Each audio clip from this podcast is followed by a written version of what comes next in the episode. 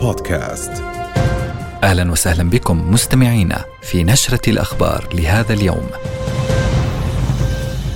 المنظومة الصحية تدخل مرحلة الموت السريري وصحة غزة تناشد لإدخال الوقود قبل استفحال الكارثة.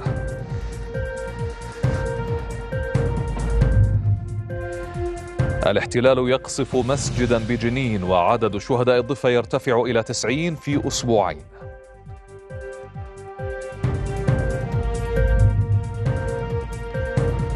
الأردن يجدد التحذير من استمرار عدوان الاحتلال ويطالب بسرعة إيصال المساعدات إلى الغزيين المنكوبين.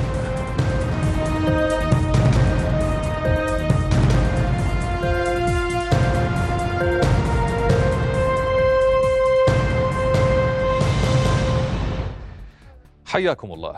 في اليوم السادس عشر من عدوان شامل على غزة كثف الاحتلال غاراته الجوية تمهيدا لتنفيذ المرحلة التالية من الحرب وأمر الجيش السكان بإخلاء شمالي القطاع والتوجه للجنوب وإلا سيعتبرهم شركاء بالإرهاب كما قال.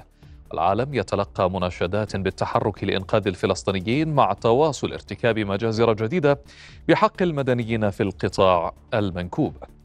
في المقابل وجهت المقاومة ضربة بعشرات الصواريخ إلى مستوطنة نتفوت ردا على مجازر الاحتلال. وإصابة أو أصابت مستوطنين اثنين حالة أحدهما وصفت بالخطيرة وفق إعلام عبري. وشن الاحتلال سلسلة غارات مكثفة على مناطق متفرقة بالقطاع تركزت على مخيم جباليا شمالا ورفح جنوبا مستهدفا تجمعا للمواطنين في الأسواق والمخابز. أعلنت كتائب القسام اليوم نجاح كمين نصبته لصيد قوة مدرعة تابعة للاحتلال الإسرائيلي شرق خان يونس جنوب قطاع غزة بعد اجتيازها سياج الفصل مع غلاف غزة لأمتار عدة. وذكرت كتائب القسام الجناح العسكري لحركة حماس أن مقاومي الكتائب أوقعوا قوة إسرائيلية مدرعة في كمين شرق خان يونس بعد عبورها السياج الفاصل. واشتبك المقاومون مع القوة المتسللة ودمروا جرافتين ودبابة وأجبروا الجنود على الانسحاب وفق بيان القسام الذي أشار إلى أنهم تركوا آلياتهم وفروا شرق السياج على الأقدام. على وقع قصف الاحتلال العشوائي والموجه فقدت المنظومة الصحية في قطاع غزة جل قدراتها العلاجية والوقود اللازم لتشغيلها بحسب ما أفادت وزارة الصحة الفلسطينية. الوزارة أكدت أن المساعدات المحدودة التي أدخلت إلى القطاع غير كافية ولم تصل إلى المستشفيات. بدورها افادت وكالة الأمم المتحدة لإغاثة وتشغيل اللاجئين الفلسطينيين الأونروا بأن الوقود في قطاع غزة بدأ ينفد لافتة إلى أن القطاع بحاجة ماسة لخط إمداد مستدام من المساعدات لتجنب وقوع كارثة في القطاع. وأشار مدير عمليات الأونروا إلى أن الغذاء ومياه الشرب اصبحا نادرين في القطاع واصفا الوضع هناك بالفظيع جراء محدودية المساعدات الإنسانية. وناشدت الصحة الفلسطينية أصحاب محطات الوقود والمواطنين ممن لديه أي كمية متبقية من السولار للتبرع بها للمستشفيات. إذا مشاهدينا ننتقل الآن إلى مدينة إربد والمتحدث باسم المكتب السياسي بحركة حماس يتحدث عبر الهاتف مع المتضامنين. شاهد على وحدة هذه الأمة خلف هذه القضية المباركة المقدسة. شاهد على ضمير العالم. الحي. المنتفض في كل عواصم الدنيا. تنديدا بالعدوان السافر والوحشية وحرب الإبادة. وتأكيدا على حق شعبنا في المقاومة لهذا المحتل. هي الأردن نقد القدس في كل أرجاء الأردن الحبيب كما في كل دولنا العربية والإسلامية ودول العالم. وإنني أيها الإخوة والأخوات وانطلاقا من هذا الانتصار العظيم هذه الضربة المزلزلة هذا العبور المجيد الذي قامت به كتائب القسام. في السابع عشر من أكتوبر. في السابع من أكتوبر. هذا الزلزال سجل علامة ومرحلة فارقة في تاريخ الصراع. بل في مستقبل هذا الكيان على أرضنا فلسطين الحبيبة. هذه الضربه قد اسقطت العقيدة الأمنية للكيان الصهيوني وتفوقت عليه عسكريا وامنيا واستخباراتيا هذه الضربة التي أقلت بالتوازن الذي يعيشه هذا الاحتلال هذه الضربة إذا بعد عشرات المجازر للاحتلال في الساعة الأربع والعشرين الماضية ارتفعت حصيلة العدوان على غزة إلى أربعة آلاف وسبعمائة وواحد وأربعين شهيدا بينهم أكثر من ألف وثمانمائة وثلاثة وسبعين طفلا وألف وثلاث وعشرين امرأة بالإضافة إلى أكثر من أربعة عشر ألف جريح. للحديث أكثر ينضم إلينا من قطاع غزة مراسلنا غازي العلول. أهلا بك غازي. كيف هي الأوضاع الآن في القطاع الذي يعني شهدت كثير من مناطقه قصفا مكثفا لهذا اليوم؟ بالفعل القصف الإسرائيلي تجدد خلال الساعات الماضية وشهدنا ورصدنا عددا من الاستهدافات لمنازل المدنيين. أيضا جدير بالذكر بأن إحصائية خرجت حول أعداد الشهداء في آه، آه، هذا اليوم. خان يونس سجلت 44 شهيدا حتى هذه اللحظة ورقم 50 شهيدا. المنطقة الوسطى 168 شهيدا. آه، غزة 66 شهيدا وشمال 44 شهيدا. مقارنة بهذه الأرقام نستطيع التأكيد بأن الشهداء في المناطق الجنوبية وكذلك المنطقة الوسطى أكبر بكثير بل يتخطى الضعفين. لأرقام الشهداء في آه، منطقة الشمال ومدينة غزة على اعتبار أن هذه المنطقة تعتبر منطقة امنيه مغلقة بالنسبة للاحتلال ودعا المواطنين فيها للخروج والنزوح إلى الجنوب. بالتالي كل ما يشار حول أن المناطق في الجنوب أكثر هدوءا وأقل آه، آه، يعني أعداد الشهداء أقل فيها لا يمكن التعويل عليه ابدا ولا يمكن الوثوق بالاحتلال. رصدنا خلال أيضا الساعة الأخيرة محمد رشفة صاروخية كبيرة انطلقت من قطاع غزة باتجاه آه، دير السبع وعلى إثر ذلك دوت صفارات الإنذار في آه، هذه المناطق وكذلك قاعدة حتسريم الموجودة في جنوب فلسطين المحتلة. آه، أيضا الحدث الأبرز وهو الأكثر حديثا خلال الساعة الماضية كان استهداف دبابة إسرائيلية لبرج مراقبة عسكري مصري آه، داخل الأراضي المصرية مع الحدود مع قطاع غزة وعلى إثر ذلك أصيب عدد من الجنود المصريين. آه، الاحتلال الاسرائيلي قال بأن هذا الاستهداف كان عن طريق الخطأ ولم يكن مقصودا ابدا وقدمت اعتذارا بشكل آسف للجيش المصري الذي رد في بيان وقال فيه آه، أو بين فيه طبيعة الحادث وقال إن إسرائيل أبدت أسفها عن هذا الخطأ وكذلك قالت إن إسرائيل فتحت تحقيقا في الحادثة ولم يكن هناك أي رد عسكري مقابل تجاه هذه أو هذا الاستهداف. أيضا أريد الإشارة إلى أن الوضع الإنساني هنا في نعم. قطاع غزة كارثي للغاية كان هناك حديث عن إدخال 20 شاحنة محملة بالمساعدات والمستلزمات الطبية خلال هذا اليوم ولكن ذلك لم يكن يعني لم يحدث ابدا وخرج الإعلام الحكومي أكد في أخبار بأن قطاع غزة فقط تلقى 20 شاحنة محملة بالمساعدات يوم أمس واليوم لم يدخل أي شيء إلى القطاع. أشكرك مراسلنا غازي العلول كنت معنا عبر الهاتف من غزة شكرا جزيلا لك مرة أخرى. ننتقل إلى أسيل سليمان أهلا بك أسيل يعني آه، ماذا لديك حول المستجدات في الضفة الغربية؟ نعم نتواجد الآن أمام مسجد البيرة الكبير أو ما يعرف بمسجد جمال عبد الناصر حيث من المقرر أن تنطلق مسيرة دعت إليها حركة المقاومة الإسلامية حماس وتدعو إليها في الحقيقة كل ليلة بشكل منتظم بعد صلاتي المغرب والعشاء للانطلاق إلى مركز المدينة بداية آه، لمساندة المقاومة طبعا مسيرة إسنادية. ومن ثم إلى التوجه إلى نقطة التماس الرئيسية في مدينة البيرة. وهي حاجز بيت إيل الشمالي أو المدخل الشمالي لمدينة البيرة.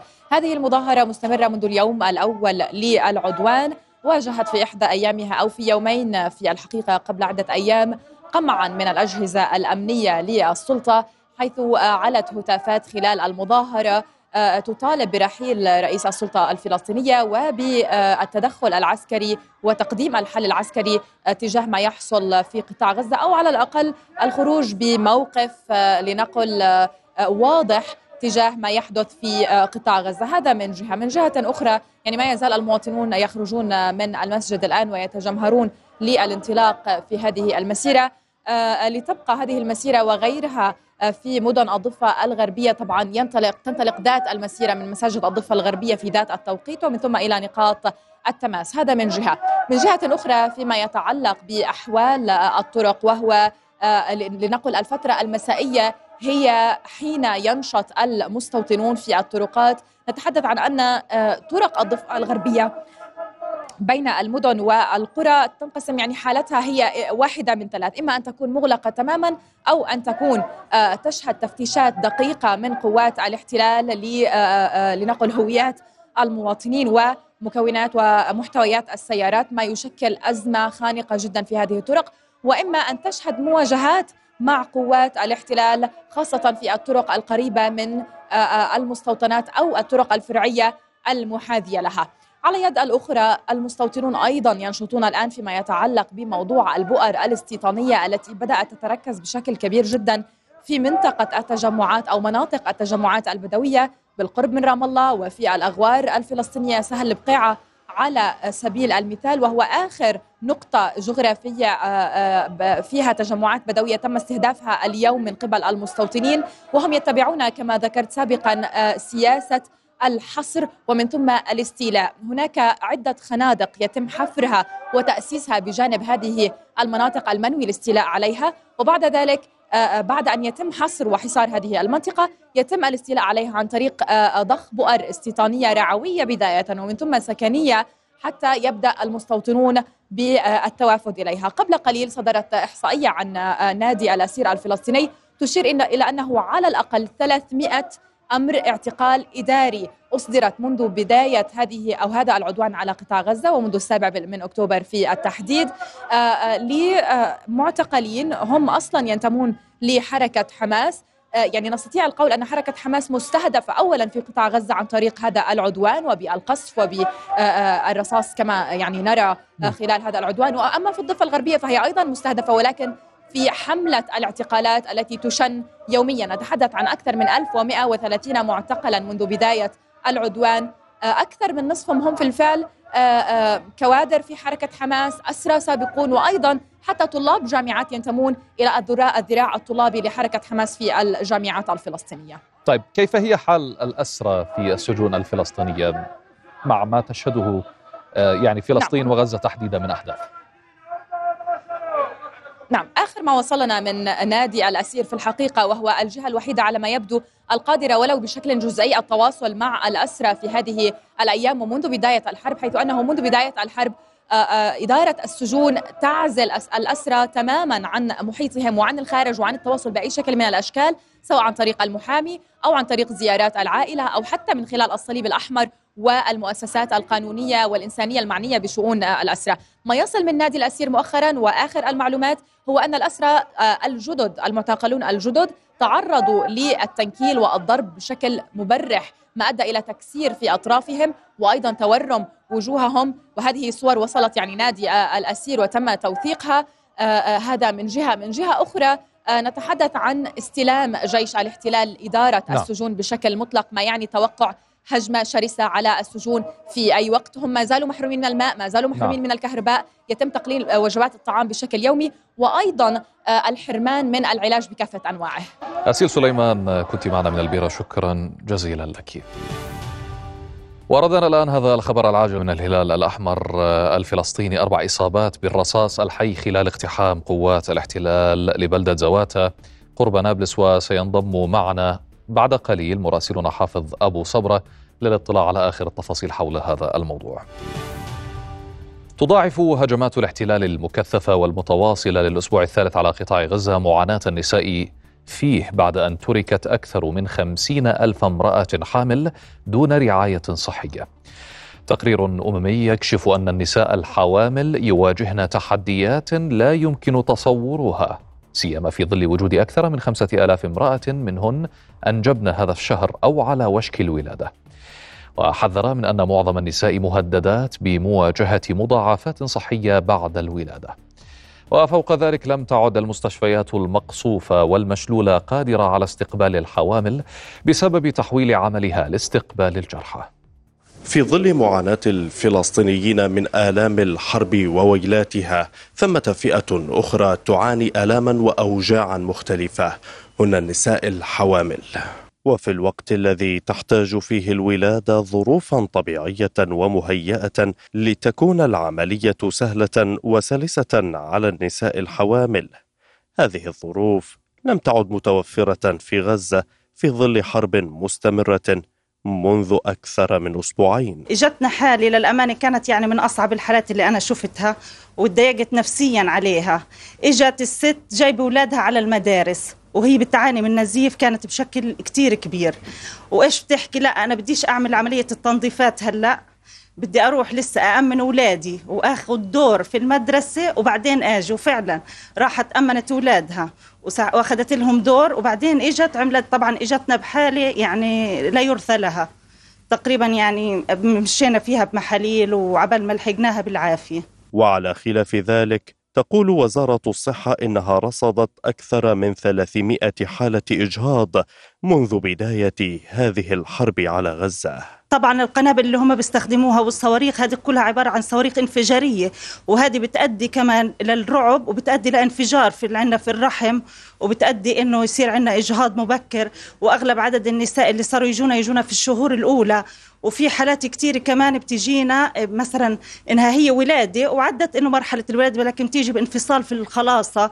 وهذا بسبب إيش؟ بسبب برضه نفس الشيء الضغط النفسي والحروب. النساء عندنا كمان ممكن بيروحوش على الحمامات في للأسف يعني موجودين في المدارس وهذه أشياء كمان ممكن تعمل حاجات زيادة بالنسبة اللي هو الإجهاض المسمم أو هو السبتك ابورشن بنحكي عنه. هذا بسبب برضه إنه ما فيش حمامات فيش في نظافة. وهذه هي الأسباب اللي زودت الصحيح نسبة الأبورشن. عنا. الخوف وعدم توفر سبل الراحة هي الأسباب الرئيسية في حالات الإجهاض التي انتشرت خلال الأيام الماضية في قطاع غزة إذ بات من الصعب خلق التوازن بين آلام الحرب وأوجاعها وآلام المخاض. شيع الفلسطينيون في جنين وفي مخيمها شمال الضفة الغربية جثامين الشهداء محمد أبو عابد ومحمد عبد الله وعبيدة كميل. وارتقى الشابان أبو عابد وعبد الله بعد قصف مسجد الأنصار بحارة الدمج في مخيم جنين فيما استشهد الشاب عبيدة كميل متأثرا بإصابته برصاص الاحتلال خلال مواجهات اندلعت عقب اقتحام بلدة قباطية جنوب جنين وزعم جيش الاحتلال أنه نفذ عملية مشتركة مع جهاز الأمن العام استهدفت نفقا أسفل مسجد في مخيم جنين بالضفة الغربية. وأعلنت وزارة الصحة الفلسطينية استشهاد ستة فلسطينيين اليوم في كل من جنين وطوباس ونابلس والخليل لترتفع حصيلة الشهداء في الضفة الغربية منذ بدء عملية طوفان الأقصى قبل أسبوعين إلى 91 شهيدا. منذ بدء عملية طوفان الأقصى يرتكب الاحتلال الإسرائيلي انتهاكات مضاعفة على الأسرى الفلسطينيين في سجون الاحتلال ما يسبب لهم مخاطر تهدد حياتهم تزامنا مع حرب الإبادة التي يشنها الاحتلال منذ أسبوعين على قطاع غزة. المزيد في التقرير التالي. مع بدء العدوان على قطاع غزة في السابع من الشهر الحالي بدأ الاحتلال فصلا جديدا من العدوان على الأسرى في سجون الاحتلال. قطع أي شكل من أشكال التواصل بين الأسرى والعالم الخارجي. ثم سحب منهم ما تبقى لهم من حقوق بسيطة. فقطع عنهم الماء والغذاء والدواء عدا عن جرائم وحشية ارتكبها الاحتلال بحقهم خاصة في معتقل النقب. حياة الأسرى أصبحت جحيم بكل معنى الكلمة. يعني للأسف هاي الصورة مغيبة عن أي عن عن الإعلام مغيبة عن مؤتمر القاهرة أمس. آه نحكي إحنا عن عن أشياء بسيطة جدا بيحتاجها الأسرى. أكل ماء شرب. آه لدرجة إنه الأسرى ممنوع ممنوع تطلع تطلع نفايات عفوا خارج الغرفة. ممنوع تطلع فورة. ممنوع تغسل أوعيها. لا يسمح الاحتلال للمحامين ولا للمؤسسات الحقوقية وعلى رأسها الصليب الأحمر من التواصل مع الأسرى أو الاطمئنان على المصابين منهم. لا يسمح للأسرى المرضى بزيارة المشافي أو حتى بالعلاج خاصة لمرضى السرطان. الأمر الذي دفع عائلات الأسرى للاعتصام وسط مدينة رام الله. لمناشدة العالم بأسره للتحرك في سبيل حماية المعتقلين من خطر عمليات اغتيال ممنهجة في السجون. إحنا بدنا علاج للمرضى الآن لا يوجد علاج. الأسرى الموجودين عندنا في سرطان داخل الأسر لما بيعطوه لقمة أكل لا تكفي للإنسان الطبيعي فما بالك في مريض يحتاج إلى طعام. بالإضافة إلى الضرب نحن نعلم أن الأسيرات بمجرد ما حدث الحدث في غزة قامت بإحداهن بالتكبير فهجمت قوات الاحتلال على الأسيرات وقامت بضربهن وعزلت مرح بكير.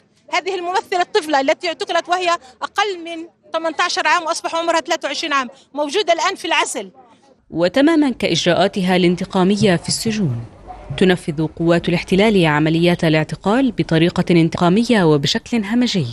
الأمر الذي أدى إلى تكسر أطراف العديد من المعتقلين لترهيبهم ودفعهم إلى التوقيع على اعترافات كاذبة. أعلنت وزارة حرب الاحتلال أن طوفان الأقصى أسفر عن إصابة 1210 ضباط وجنود بالإعاقة.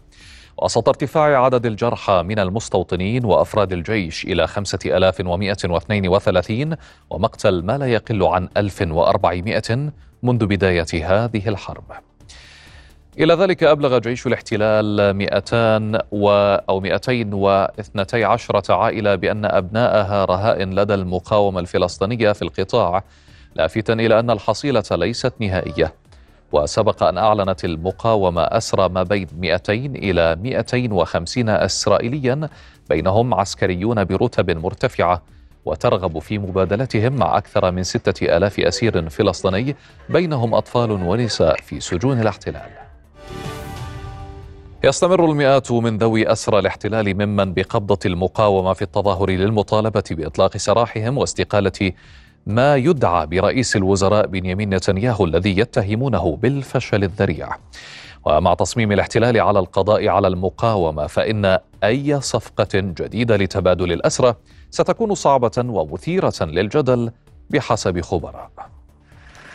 بعد أن أطلقت المقاومة سراح أسيرتين تحملان الجنسية الأمريكية للاحتلال عرضت تسليم أسيرتين أخريين لدواع إنسانية أيضا إلا أن الاحتلال رفض ذلك مع أن المقابل لم يكن تحرير أسرى فلسطينيين أو حتى إدخال مساعدات على قطاع غزة أو وقف إطلاق النار.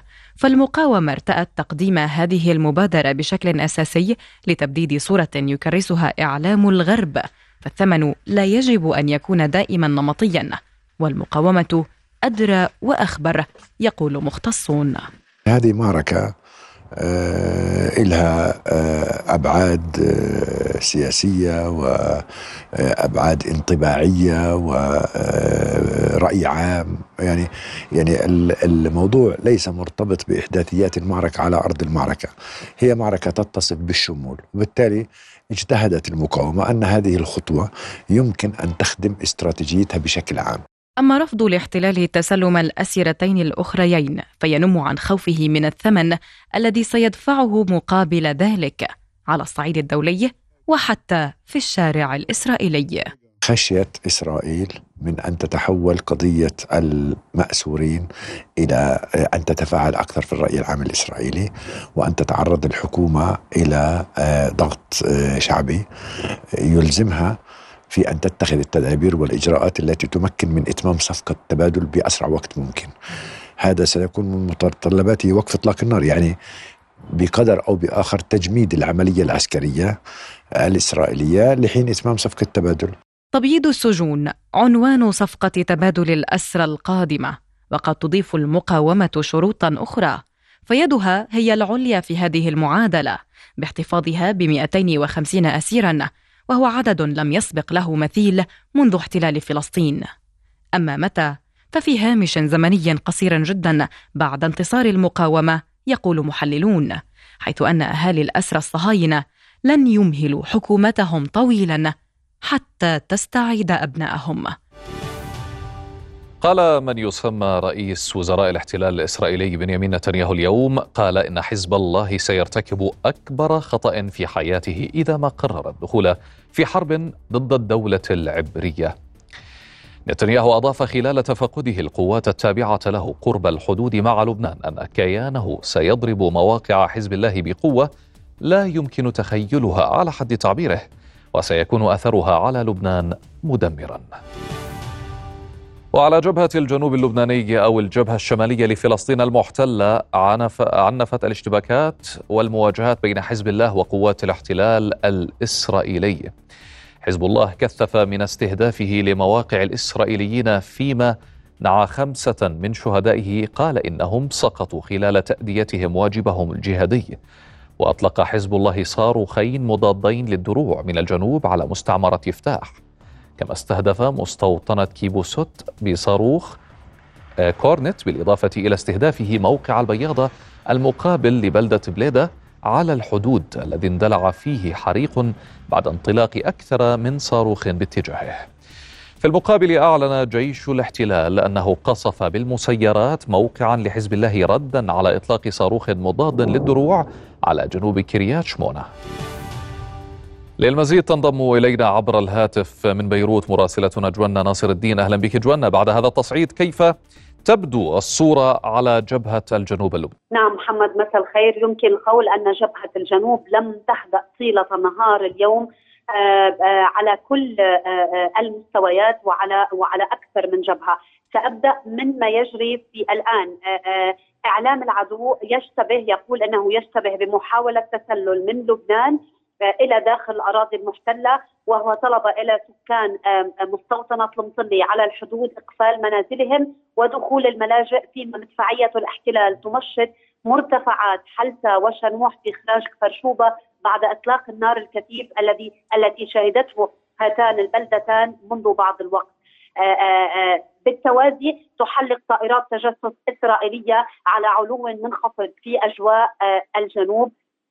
سبق ذلك بوقت قصير, قصير تمكن الصليب الأحمر اللبناني بالتنسيق مع قوات اليونيفيل من سحب جثامين ستة عناصر لحزب الله. استهدفهم العدو الإسرائيلي ظهر اليوم عند حدود بلدة آه، آه، راميا. نعم. سيارات الإسعاف نقلتهم إلى مستشفيات بنت جبيل وبحسب معلوماتنا أن استهدفتهم مسيرة تابعة للاحتلال الإسرائيلي، هذا بالإضافة إلى كل ما ذكرته اليوم كانت حرب مواقع بالدرجة الأولى واستهدافات مستمرة للمواقع التي وصل عددها حتى اليوم منذ بدء معركة أو جبهة الجنوب إلى 20 موقعا اسرائيليا. من ضمنها أهم مراكز أو أهم مواقع التجسس وما اضطر العدو الإسرائيلي إلى استخدام المسيرات طيلة النهار لاستطلاع منطقة الجنوب. مراسلة رؤيا من لبنان جوانا ناصر الدين كنت معنا شكرا جزيلا لك.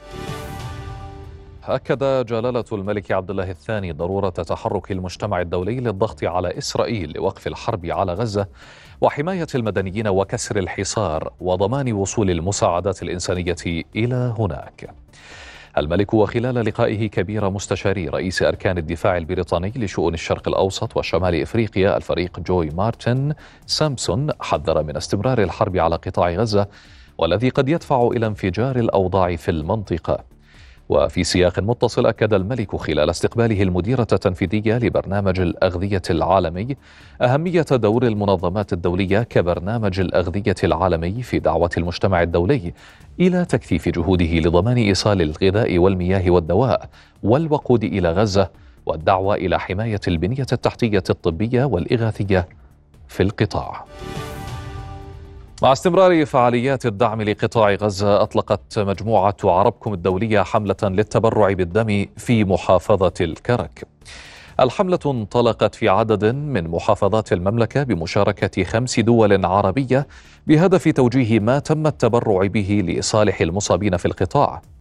وفي محافظة المفرق نظم فريق البطل والعطاء الأردني حملة للتبرع بالدم من أجل أهالي غزة. اليوم إحنا أطلقنا هاي الحملة بالكرك مع العديد من الجهات التطوعية ويذكر إنه هاي الحملة آه، بدأت قبل آه، أيام ومستمرة أيضا يعني إلى أسبوع أو أسبوعين آه، يعني بكل محافظات المملكة. وأيضا في ست دول عربية منها مصر تونس ولبنان واليمن وأيضا المغرب.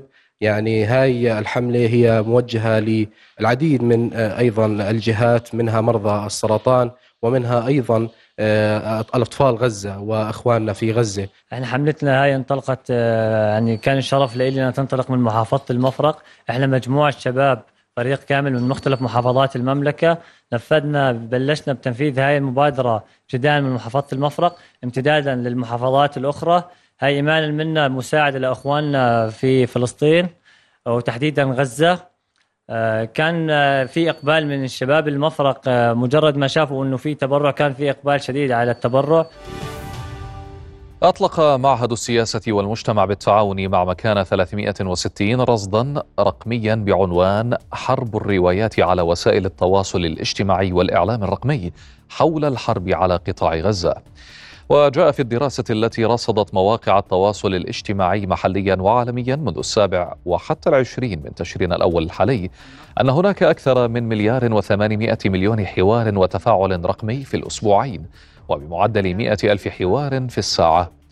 وغابت الرواية العالمية ذات المصدر العربي عن التأثير في الأسبوع الأول من الحرب وكان العرب يخاطبون أنفسهم بلغتهم إلا أنهم عملوا على زيادة المحتوى المؤيد لموقفهم باللغة الإنجليزية بنسبة 100% تقريبا فيما تضاعف المحتوى الأردني حتى وصل لنسبة 42% ومع نهاية الأسبوع الثاني كانت الحوارات والتفاعلات على اللغة الإنجليزية قد تناصفت تقريبا بين الروايتين بعد أن شهدت هيمنة رواية الاحتلال على ما قبل مجزرة المعمدني.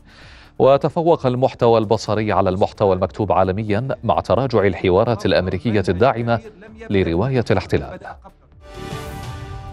اقتحمت قوات كبيرة من جيش الاحتلال قبل قليل قرية زواتا غرب نابلس ووفق الهلال الأحمر فإن هناك أربع إصابات بالرصاص الحي خلال اقتحام أكثر من عشرين مركبة عسكرية القرية وللمزيد انضم إلينا من نابلس مراسلنا حافظ أبو صبرة. أهلا بك حافظ. ما أبرز المعلومات المتوافرة لديك حول هذا الموضوع؟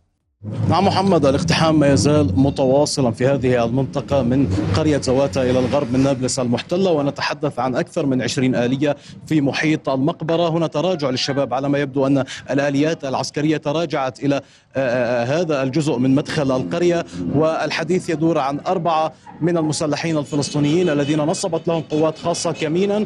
ويعني هذا وفقا ما يأتينا من محيط المقبرة ولسنا متأكدين منه. ولكن الحديث عن أن كمين لقوات خاصة ومن ثم دفع بتعزيزات عسكرية من قبل الاحتلال قادمين من حاجز دير شرف وحاجز سرة إلى الشمال الغربي والغرب من المدينة ووصلوا إلى هنا وبدأت حالة المواجهة التي ترونها في الصورة. عدد كبير من مركبات الإسعاف موجودة في هذه المنطقة.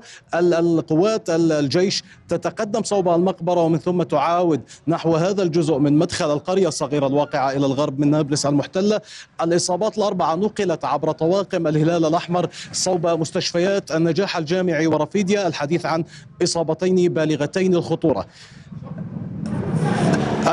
الشبان في المنطقة أخبروني بأنه لا يزال هناك عدد من المواطنين داخل المقبرة لا أدري إن كانوا من المقاومين أو المسلحين أو المطاردين الذين تطاردهم قوات الاحتلال وأعدت لهم كمينا مسبقا أم لا.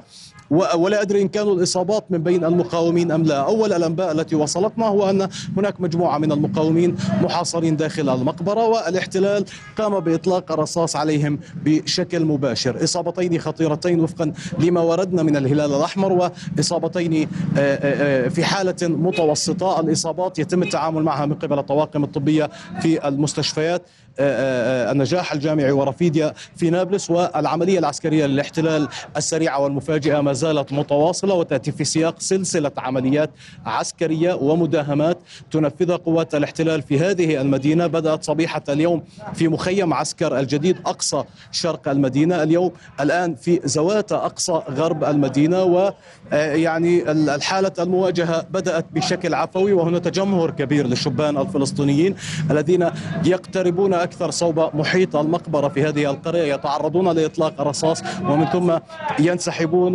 ويعاودون الكرة وهكذا محمد. حافظ هل هل كان هناك أي تحذير قبل اقتحام قوات الاحتلال الإسرائيلي للمنطقة المتواجد بها في نابلس عاد عادة مداهمات الاحتلال والاقتحامات محمد لا تتم من خلال تحذيرات ولا يكون هناك أي تبليغات بوجود مداهمات أمنية أو عسكرية تتم على نحو مفاجئ عادة سيما على هذه الحالة في حالة وجود قوات خاصة أو كمين لمطاردين فلسطينيين نعم. و يعني وفقا لما يردنا الآن هناك شهيد. نعم على ما يبدو أن هناك شهيد بي بي من بين الإصابات التي وصلت. آه نعم هناك شهيد و اصابتان إحداهما خطيرة ورابعة يعني يعني حصيلة الشهداء شهيدان. شهيدان حافظ. شهيد واحد شهيد شهيد واحد. وإصابتان واحدة منهما خطيرة والثانية متوسطة ورابعة طفيفة. يعني أربع إصابات استشهد احداها هو الشاب جهاد مازن صبحي صالح وعمره 29 عام من هذه البلدة من بلدة زواته.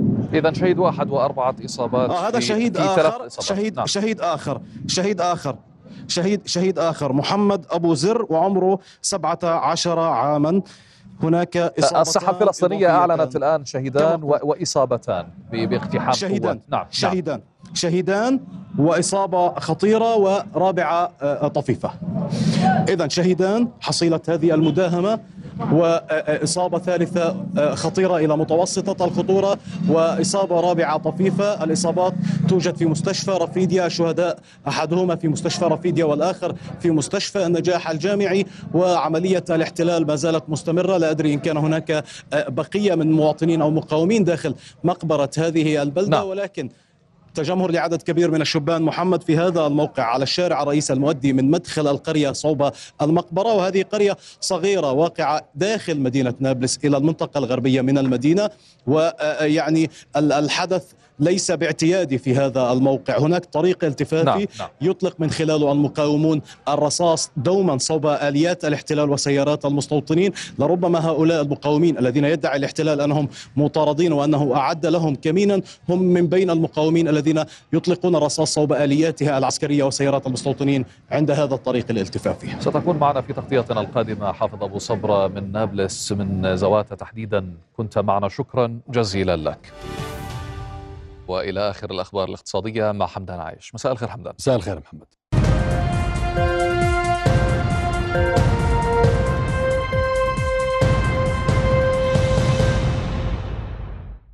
أهلا بكم. في أخبارنا الاقتصادية اليوم نستعرض أبرز التطورات والمخاوف الاقتصادية العالمية في ظل العدوان الغاشم على قطاع غزة. تهديد الاحتلال الإسرائيلي بدخول حرب برية على قطاع غزة ومخاوف من اتساع نطاق الصراع في المنطقة مخاطر تواجه أسواق النفط والغاز العالمية التي تعتمد على مضيق قرمز لوصول إمداد النفط الأسود والغاز الطبيعي. مع احتدام الصراع داخل الأراضي الفلسطينية بخاصة في قطاع غزة منذ السابع من تشرين الأول تتصاعد المخاوف من اتساع نطاقه في المنطقة وانعكاسه على أسواق الطاقة العالمية المخاطر الرئيسية لأسواق الطاقة تتمثل في احتمالات تدخل إيران في الحرب وإغلاقها مضيق هرمز الذي يعد منطقة عبور النفط الأكثر أهمية في العالم بحجم تدفق يومي مقداره 17 مليون برميل. مضيق هرمز يفصل بين إيران وسلطنة عمان ويمر عبره معظم صادرات الخام من خمس دول بالمنطقة أعضاء في منظمة أوبك. قطر المتكئة على شاطئ المضيق الجنوبي. هي أكبر مصدر غاز طبيعي مسال إلى جانب شحن 20% من تدفقات الغاز الطبيعي المسال في العالم سنويا عبر المضيق. المخاوف تتصاعد أيضا من تعرض البواخر لهجوم عسكري داخل المياه الإقليمية على البحر الأحمر ما قد يدفع الولايات المتحدة إلى تجديد العقوبات على إيران ويهدد ثلث إمدادات النفط في السوق العالمية. بنك جي بي مورغان أفاد في مذكرة الأسبوع الماضي بأن احتمالات اتساع نطاق الصراع ليشمل إغلاق مضيق هرمز أكثر قنوات شحن النفط ازدحاما في العالم. سيعرقل تجارة النفط في المنطقة وبالتالي ستشهد أسعار النفط ارتفاعا صاروخيا إلى 100 دولار للبرميل. وفق توقعات وكالة الطاقة الدولية. أما إمدادات الغاز الطبيعي العالمية ستتراجع في حال إغلاق مضيق هرمز إذ يمر نحو 80 مليون طن سنويا عبر هذا المضيق. وقد تأثر الإمداد عمليا بعد وقف الإنتاج في أحد حقول الاحتلال على شاطئ المتوسط وهو يمثل واحدا ونصفا في المئة من الإمدادات العالمية. كل ذلك سيدفع لمزيد من ارتفاع الأسعار بعد أن قفزت في منتصف الشهر بمقدار الثلث مقارنة بما قبل طوفان الأقصى في السابع من تشرين الأول الجاري. طبول الحرب البرية داخل الاحتلال الإسرائيلي تزيد من خطر نشوب صراع أوسع نطاقا لتعيد للذاكرة موقف السعودية أكبر منتج للخام في العالم. بفرض حظر النفطي في حرب أكتوبر عام 1973 فهل يلوح بهذا السلاح اليوم لمنع الحرب ودرء المخاطر الاقتصادية وحماية الأرواح. تنطلق غدا أولى قوافل الإغاثة والمساعدات العينية من غرفة تجارة العقبة عبر معبر رفح المصري إلى قطاع غزة. وتضمن القافلة مساعدات عينية تشمل مواد غذائية وألبسة وأدوية تحتوي على ثلاث شاحنات تنطلق عبر ميناء العقبة بحرا إلى ميناء نويبع المصري ثم التوجه إلى معبر رفح المصري. وتأتي هذه الحملة بالتعاون مع الهيئة الهاشمية للإغاثة استجابة للتوجهات الملكية في تقديم كل ما يمكن تقديمه لمساعدة الأهل في قطاع غزة المنكوب. أعلنت إدارة مهرجان الرمان في إربد عن إطلاق الصندوق الأردني الهاشمي لجمع التبرعات المالية لصالح قطاع غزة خلال المهرجان الذي سينطلق الخميس المقبل ويستمر ثلاثة أيام. مدير عام المهرجان الدكتور عبد الحافظ العدوان قال إن تمويل الصندوق سيكون عبر منح خصم بنسبة 25% على مبيعات المشترين الراغبين في المساهمة في دعم قطاع غزة إنسانيا. كما ستشهد أيام المهرجان الثلاثة حملة تبرع بالدم لصالح أبناء قطاع غزة دعما لجهود الإغاثة. توجهت شاحنات الصهريج اليوم إلى مستودع وقود الأنروا للتحميل بالقرب من معبر رفح بين قطاع غزة ومصر. وسمح اليوم للأمم المتحدة بنقل وقود من مخازن الوقود المجاورة للحدود المصرية الفلسطينية ولم يعرف بعد ما إذا كانت ستدخل إلى قطاع غزة عبر معبر رفح البري. ودخلت إلى قطاع غزة أمس شاحنات محدودة من المساعدات الإنسانية بإشراف الأمم المتحدة عبر معبر رفح الحدودي مع مصر باستثناء الوقود. هذه أبرز التطورات الاقتصادية ذات الصلة بعدوان الاحتلال الغاشم على قطاع غزة المحاصر منذ أسبوعين. إليك محمد. شكرا حمدان. إذا أكثر من أسبوعين والتغطية متواصلة للحرب على غزة وهي تودع الشهيد تلو الشهيد وتقاوم ظلم الاحتلال تحت مرأى العالم الذي لا يحرك ساكنا وينصر الظالم على المظلوم. إلا أن هناك أسئلة كثيرة بقيت وستبقى برسم الإجابة. تعلمنا أن هناك خمسة أسئلة يجب أن يجيب عنها الخبر الصحفي. ماذا ومن؟ ومتى؟ وأين؟ ولماذا؟ فلنبدأ من السؤال الأخير. لماذا؟ Why the children of Palestine have no right to live like any other child in the world?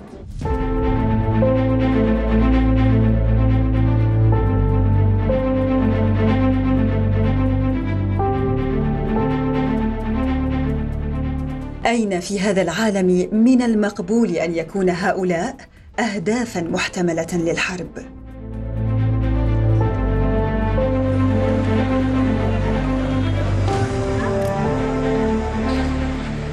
ماذا يحتاج العالم أكثر من هذا المشهد ومئات مثله وثقتها الكاميرات ليعرف الحقيقة؟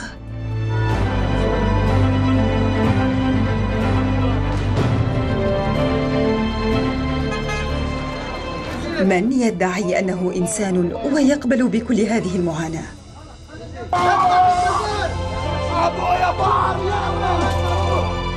متى سيستيقظ الضمير الإنساني؟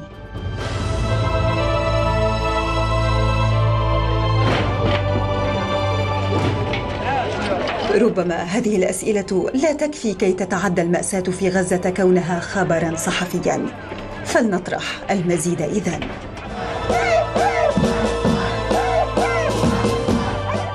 كم شخصا يجب أن يحتج في هذا الكوكب كي تصبح قيمة حياة الفلسطيني مثلها مثل قيمة حياة أي شخص آخر في عالمنا.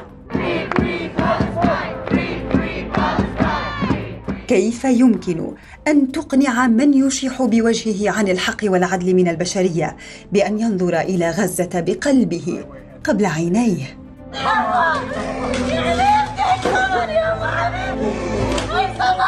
هل هناك إجابة أم أن العالم ببساطة قد فقد صوابه؟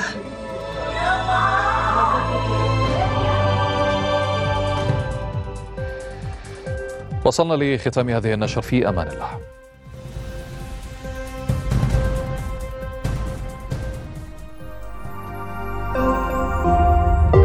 رؤيا بودكاست.